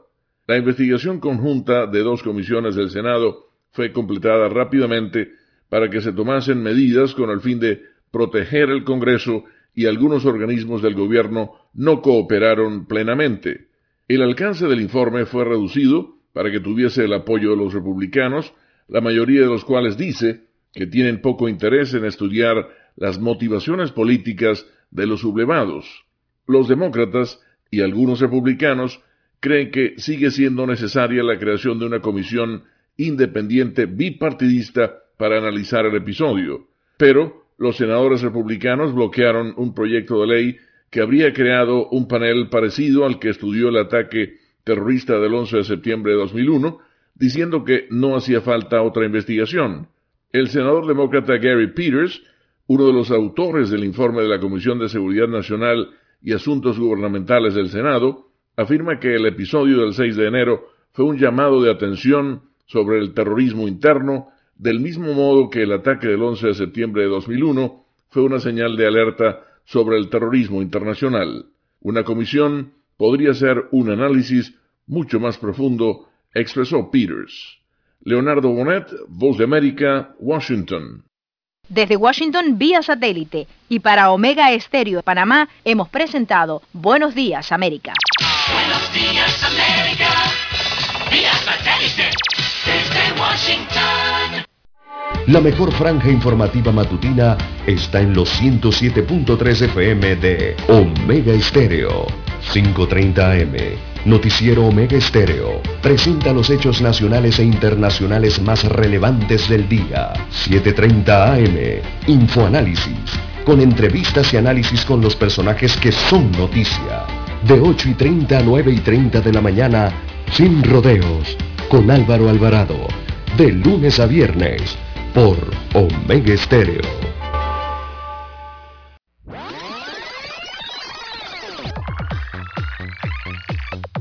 Omega Stereo tiene una nueva app. Descárgala en Play Store y App Store totalmente gratis. Escucha Omega Stereo las 24 horas donde estés con nuestra aplicación 100% renovada.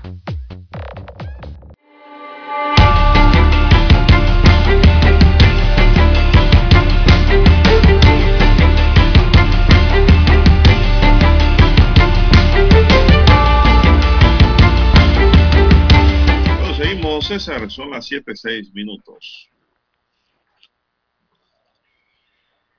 Bien, las 7, 6 minutos de la mañana en todo el territorio nacional. Indicios de que vacunas serían de lotes del MINSA. Apareció hoy informe con fuentes del eh, de- ligadas a las investigaciones en el diario Crítica Libre, donde vamos a tomar esta información.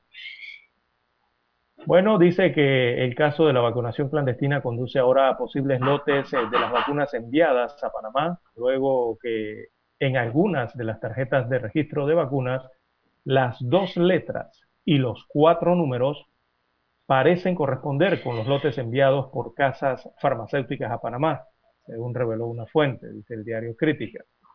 Así que la investigación ya cuenta con seis tomos y hay un expediente en reserva relativo a Matías Pérez Escudero, el chofer de la funcionaria apodado el doctor Vacunas Abrahams, eh, único detenido en el caso. También trascendió que Matías era una especie de voluntario en Sinaproc y tenía conocimiento de cómo era el movimiento en los centros de vacunación. Ahora las pesquisas se centran en Aarón, el sujeto que acompañaba a Matías en las jornadas de vacunación que eh, realizó para eh, Celín Gazal de Eses y también Denise Vega, la gerente de laboratorios Vidatec. Las investigaciones indican que Matías eh, puyaba o inoculaba y Aarón eh, cobraba los 200 dólares por las dosis de la vacuna, supuestamente. Ayer el procurador Javier Caraballo evitó hablar sobre el tema, evitando nuevos traspiés quizás luego de los cuestionamientos que surgieron tras la conferencia del pasado lunes, eh, cuando se habló respecto a este caso. Por su parte, el abogado Nestalí Jaén pedirá a la fiscal anticorrupción Ruth Murcillo decline a otra fiscalía la denuncia que interpuso contra Vidatec, porque eh, se alega que no son vacunas adquiridas por el Estado, sino delitos contra la salud y ella no es competente para llevar esa sumaria, según dijo el abogado Jaén. Así que parte de los nuevos indicios eh, que tienen los medios de comunicación respecto a la investigación que se lleva en cuanto a esta vacunación clandestina que tanta polémica ha generado en el país. Indicios, según los medios, señalan que las vacunas serían de lotes del Ministerio de Salud, algo que se está investigando por el momento a través del Ministerio Público, don Juan de Dios. Bueno, Lara, esto hoy circula en el diario La Prensa más detalles de quién es este señor, este doctor vacuna, ¿verdad? Así es. Eh, Patricia, María Patricia Subieta, pues describió en el diario, diario La Prensa quien, había, quien ha sido procesado anteriormente por estafa. Así es, y mientras medicina forense entra en escena, empiezan a surgir retazos del pasado de Matías Pérez, escudero, a quien se le imputaron cargos por estafa, falsedad ideológica y ejercicio ilegal de la profesión, y quien es el único detenido por el caso. Pérez Escudero ya fue procesado penalmente en el año 2014 por una estafa en perjuicio de la bloquera María Patricia Piqui Subieta. Subieta relató a la prensa que en el 2014 Pérez Escudero se le acercó proponiéndole la venta de un contenedor de ropa para caballeros de tallas grandes para el negocio que ella tenía en calle 74 Bellavista y que por esta mercancía le hizo un adelanto de casi 6 mil dólares. Sin embargo, nunca le entregó la ropa. Contó que contactó a Pérez Escudero para reclamarle su dinero y advertirle que si no le devolvía el dinero lo denunciaría penalmente. Entonces él amenazó por lo que ella solicitó una boleta de protección. Por ese caso, Pérez Escudero fue investigado, detenido, condenado y finalmente quedó en libertad. Subieta también contó que en medio del proceso, Pérez Escudero dijo que su socio, el licenciado Vallarino, lo sacaría de la cárcel. En una entrevista en el programa Cuarto Poder de Telemetro, Subieta profundizó sobre ese nexo abro comillas, dice, me puse a investigar quién era el licenciado Vallarino y ellos mencionaron el nombre. Y nosotros caímos en cuenta que es el roba Rolex. Con este apodo se le conoce al abogado Alfredo Vallarino, quien es abogado de un grupo de personas que se habrían vacunado de manera clandestina en el caso de Coco del Mar. Vallarino se desligó del asunto ayer en Twitter. Abro comillas, dijo absolutamente falso. No he sido ni socio, ni abogado, ni he tenido absolutamente ningún tipo de vínculo, ni comercial, ni profesional con ningún Matías. Quienes han expresado esto, y y mil por ciento seguros, seguros sin capacidad de sustentar semejante mentira dolosa, serán inmediatamente querellados, tuiteó el abogado en su cuenta de Twitter. Pérez Escudero solicitó tanto al Ministerio Público como al juez de garantías que acogió la imputación de cargo que lo enviaran a la cárcel el Renacer por motivos de seguridad, pero hasta ahora se desconoce a qué centro penitenciario fue enviado. La prensa solicitó esa información a la Dirección del Sistema Penitenciario, pero no hubo respuesta. Hasta el momento el Ministerio Público no ha presentado cargos contra Denis Vega, dueña del edificio donde se realizó la vacunación clandestina en Coco del Mar. Tampoco contra Celín Gasal de Eses, que también tramitó otra jornada de vacunación a espaldas de las autoridades de salud en un edificio en Punta Pacífica el pasado primero de junio. Ambas han colaborado con la investigación que sigue la Fiscalía Especial Anticorrupción, pero esto no las exime de una eventual responsabilidad penal, según han explicado en el Ministerio Público. Su estatus en este proceso es de indiciada, don César, en la información que pues hoy nos trae el diario La Prensa. Bueno, continúa la investigación, don Juan de Dios. Eh, Alfredo Vallarino Alemán es el nombre del abogado, ¿no? Que ha señalado que no ha tenido contacto eh, con nadie que se llame Matías, ni ha sido socio de un tal Matías. Y señalaba en su comunicado que jamás representaría ni ha representado a ningún Matías. Eh, que no tiene vínculo de ningún tipo. Según señala Vallarino Alemán. Y que va a presentar querellas inmediatamente contra los que han, lo han vinculado con este señor. Vamos a ver qué dice esa querella que presentará el abogado. En tanto, el Instituto de Medicina Legal y Ciencias Forenses a cargo de Vicente Pachar, José Vicente Pachar, será el encargado de gestionar las pruebas de antígeno ante el Instituto Conmemorativo Gorgas de las 32 personas que fueron inoculadas con supuesta vacuna contra la COVID en dos jornadas clandestinas. El Instituto de Medicina Legal está a la espera de que se remita la documentación oficial para iniciar este proceso. Esta prueba busca establecer si estas personas recibieron una dosis de la vacuna de Pfizer u otra sustancia. El pasado lunes, en conferencia de prensa, el procurador de la Nación encargado, Javier Caraballo, se refirió al tema y dijo que el Ministerio Público ya hizo contacto a través del Instituto de Medicina Legal y el Instituto Gorgas y le estamos pidiendo a los vacunados que se practiquen un examen con el Gorgas para de manera científica determinar si fueron vacunados contra la COVID-19 o con alguna otra sustancia. Esto nos va a permitir determinar si estamos ante otras teorías del caso, si estamos ante un delito de peculado o ante un delito contra la salud pública, explicó. Yo diría un delito de estafa también, sobre todo. Bien. Vamos a hacer aquí una pausa, don Dani, para regresar con la recta final. Omega Stereo tiene una nueva app. Descárgala en Play Store y App Store totalmente gratis. Escucha Omega Stereo las 24 horas donde estés con nuestra aplicación totalmente nueva.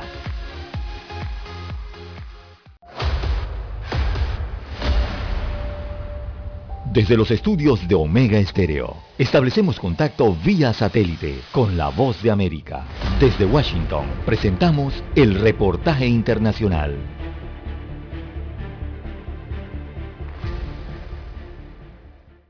El presidente Joe Biden dio la bienvenida a lo que denominó como el gran avance en una disputa entre Boeing y Airbus Trade y un acuerdo con la Unión Europea para contrarrestar las prácticas no comerciales de China. A través de un comunicado, el mandatario estadounidense dijo textualmente, hoy Estados Unidos y la Unión Europea logran un gran avance en la disputa comercial Boeing-Airbus, que ha durado más de 16 años, y añadió, significativamente, también acordamos trabajar juntos para desafiar y contrarrestar las prácticas no comerciales de China en un sector que da a las empresas chinas una ventaja injusta. El mandatario se refirió así al acuerdo logrado por Estados Unidos y la Unión Europea, donde acordaron poner fin a una disputa prejudicial sobre subsidios a las compañías Airbus y Boeing y eliminar gradualmente los aranceles punitivos por valor de miles de millones de dólares. La representante comercial de Estados Unidos, Catherine Tai, destacó que el anuncio resuelve una vieja situación irritante en la relación Estados Unidos-Unión Europea y añadió textualmente, en lugar de enfrentarnos con nuestros aliados más estrechos, finalmente nos unimos contra una amenaza común. Durante la disputa que lleva 17 años y se acentuó durante la presidencia de Donald Trump, las partes impusieron aranceles de represalia mutua a una amplia gama de sectores que nada tienen que ver con la fabricación de aviones, desde viñedos franceses y fabricantes de galletas alemanas hasta productores de licores estadounidenses y mucho más. Estados Unidos impuso aranceles por valor de 7.500 millones de dólares a las exportaciones europeas en 2019, después de que la Organización Mundial del Comercio dictaminó que el bloque regional no había acatado sus fallos sobre Airbus, con sede en Francia. En represaria, Bruselas aplicó en noviembre aranceles punitivos por valor de 4.000 millones de dólares cuando la Organización Mundial del Comercio dictaminó que Estados Unidos subsidiaba ilegalmente a Boeing. Héctor Contreras, Voz de América, Washington. Escucharon vía satélite desde Washington el reportaje internacional. Para anunciarse en Omega Estéreo, marque el 269-2237. Con mucho gusto le brindaremos una atención profesional y personalizada. Su publicidad en Omega Estéreo. La escucharán de costa a costa y frontera a frontera. Contáctenos 269-2237. Gracias. 7.30 AM. Infoanálisis, con entrevistas y análisis con los personajes que son noticia. La mejor franja informativa matutina está en los 107.3 FM de Omega Estéreo, cadena nacional.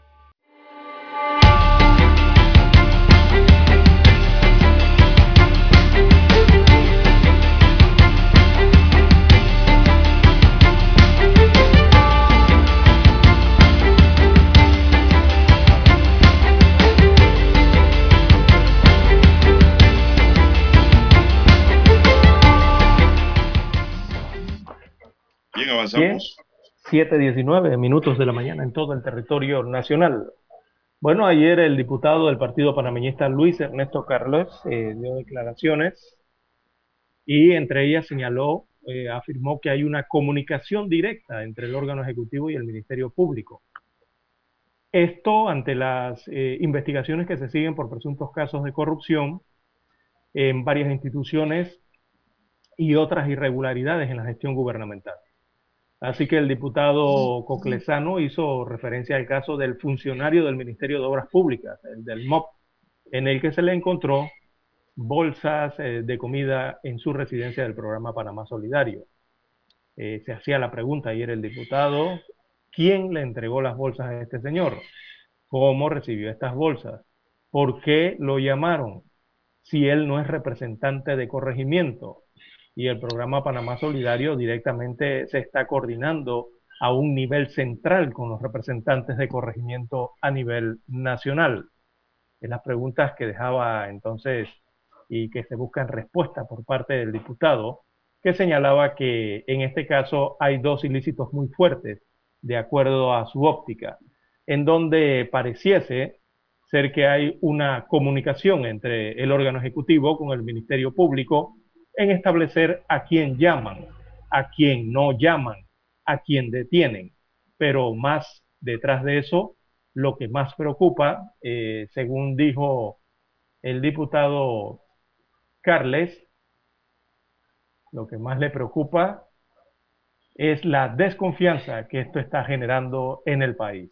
Así que Carles dijo que esta desconfianza está fortaleciendo una incertidumbre y que el presidente Laurentino Cortizo no puede estar jugando con fuego o estar cubriendo a ciertos amigos de su partido, sino que sencillamente hay que denunciarlos, según destacaba en sus declaraciones el día de ayer el diputado eh, panameñista Luis Ernesto Carles, señalando específicamente, eh, él eh, indicaba o señalaba o aseguraba que hay una línea directa entre el Ejecutivo y el Ministerio Público en todos estos casos. Bueno, es lo que hemos venido diciendo, Lara. El señor procurador tiene que demostrar su independencia. Así es. Así es, así que el tiempo dará respuesta a lo que ha señalado el diputado Carles, tenía razón o no. Lo cierto es que esa interinidad en que está el procurador a mí no me gusta. No me gusta porque eso creo que le crea cierto cierta conexión, ¿no?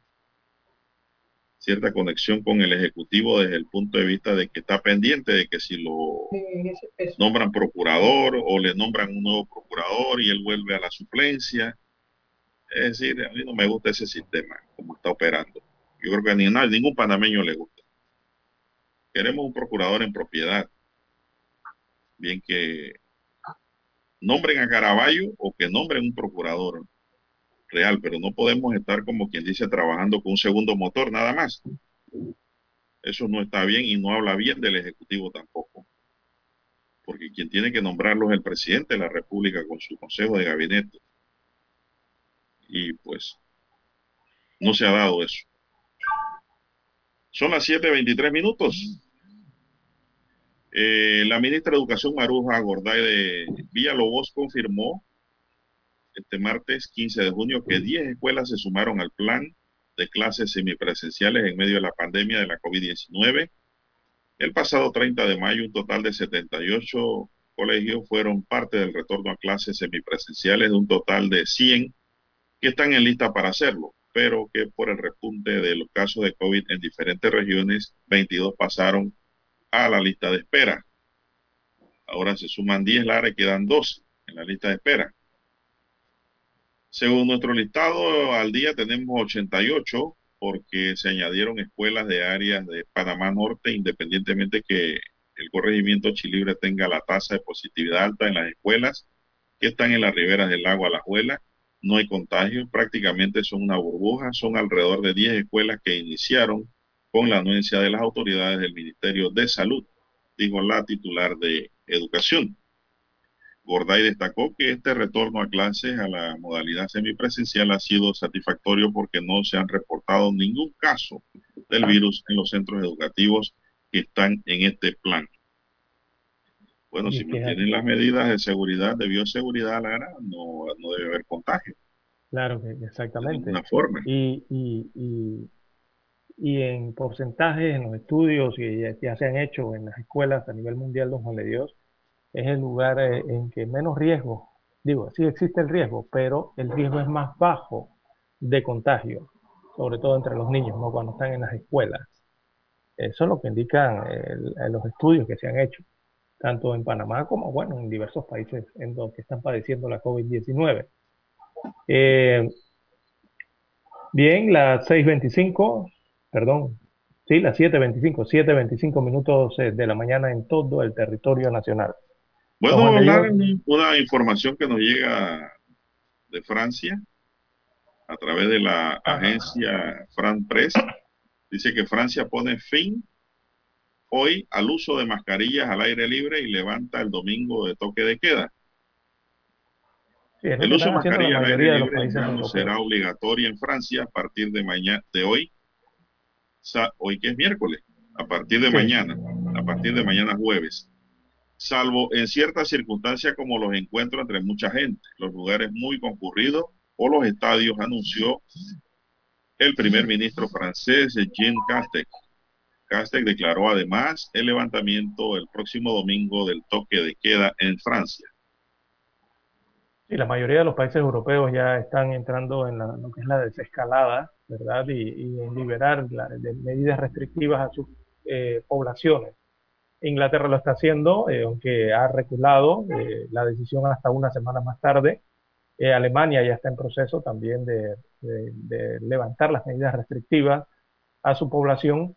Y el último informe que hay de Europa, eh, que los involucra a todos los países europeos, es que la Unión Europea ha dado luz verde a autorizar los viajes no esenciales desde los Estados Unidos de América. Muy bien, Así se nos que- acabó el tiempo. Así es, adelante. Se nos acabó el tiempo.